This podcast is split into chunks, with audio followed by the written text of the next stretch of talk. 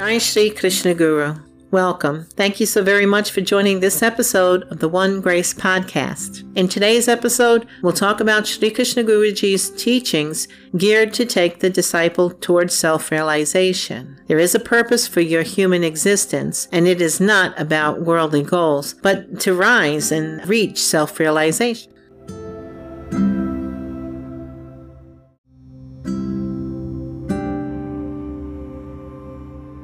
the last episode, we talked about the baggage that's weighing you down, and we learned about being nimble in our search for truth on the spiritual path.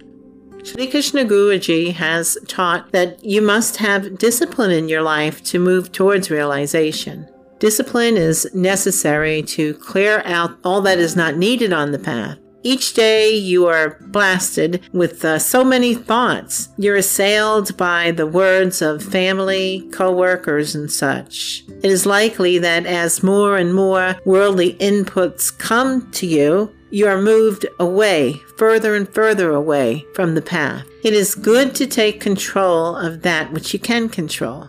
For example, Guruji says you should rise early. There's a time in the morning between 3:30 and 4 a.m. when the world is quiet and the life force of the earth is active. Guruji says to use this time to meditate on God, you know, for maybe 30 to 45 minutes. If you have a mantra, repeat that mantra. When you're finished meditating, you should take a walk or do some type of exercise. Then you'll need to nourish your body with a, you know, a good moderate breakfast. Guruji teaches you have to have a timeline and you have to keep that timeline. That's discipline. So, discipline is needed to control your mind. You really cannot keep the body's senses from working. Senses are attracted to sense objects and they're always going outward.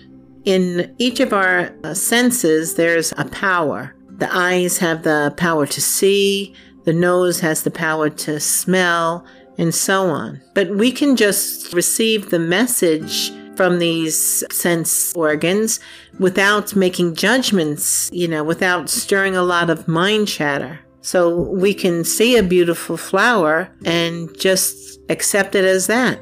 Furthermore, Guruji teaches you to establish a discipline of service to others. You know, take care of your duties at home and watch for opportunities during the day which will allow you to be helpful to others. So you, just perform that service without any pride. Just do it because it has to be done. Then don't take credit for any service you perform. Just let it be without you dwelling in your mind about the good deed that you did.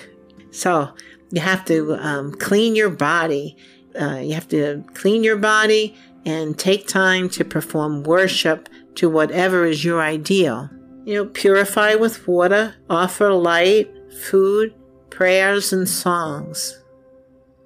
Perform worship with single pointed devotion. You know, when a thought comes which tries to take you away from your worship, just let it go, don't dwell on it, and return back to your worship.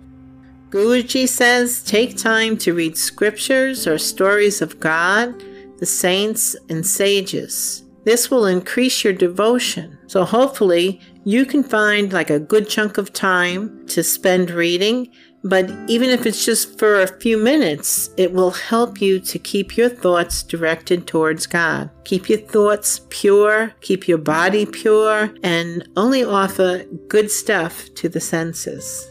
So Guruji says you are to be disciplined in thoughts, words, and deeds. Do not disturb the minds of others.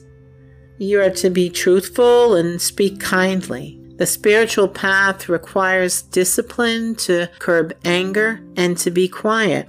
Guruji teaches, though, that there are instances when anger will drive you to do the right action, but do it and don't dwell in it. So here I will narrate a story told by Guruji.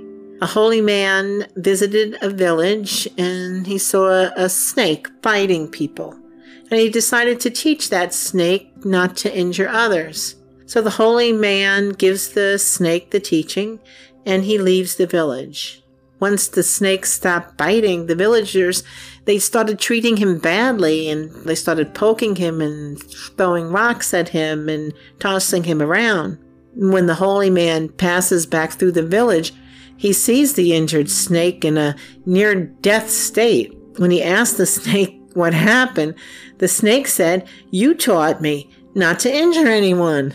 And the holy man then told the snake, Yes, it is true you're not to injure, but you can certainly scare them away with your hiss. Discipline on the path requires you to speak without malice towards others and to have compassion for all of creation. You must eliminate the talk and action which wastes time. Always avoid gossip, as there's nothing really in gossip that will aid you on your journey. Sometimes it can be difficult since we don't want to be rude to those who may be, you know, speaking the gossip. In that case, you politely excuse yourself if possible. And if not, just don't take in the gossip. You know, don't process that useless chatter. So it's difficult to, to be on the path of spiritual. It does require discipline and sadhana. And if your sadhana falls away, just regain it. Just go back to it and start again. On the devotional path, you have to establish yourself in a disciplined life. The practice of discipline is sadhana. Through the constant practice of discipline, space will open up in your busy day and you'll move ahead on your journey.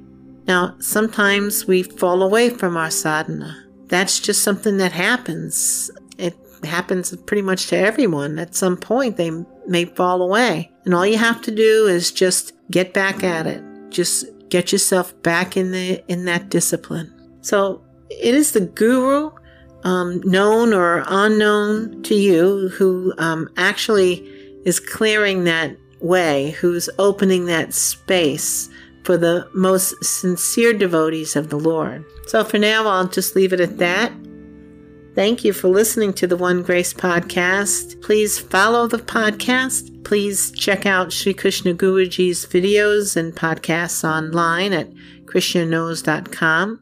And if you'd like to get in touch, please reach out on the website, Facebook, or Instagram. Thank you.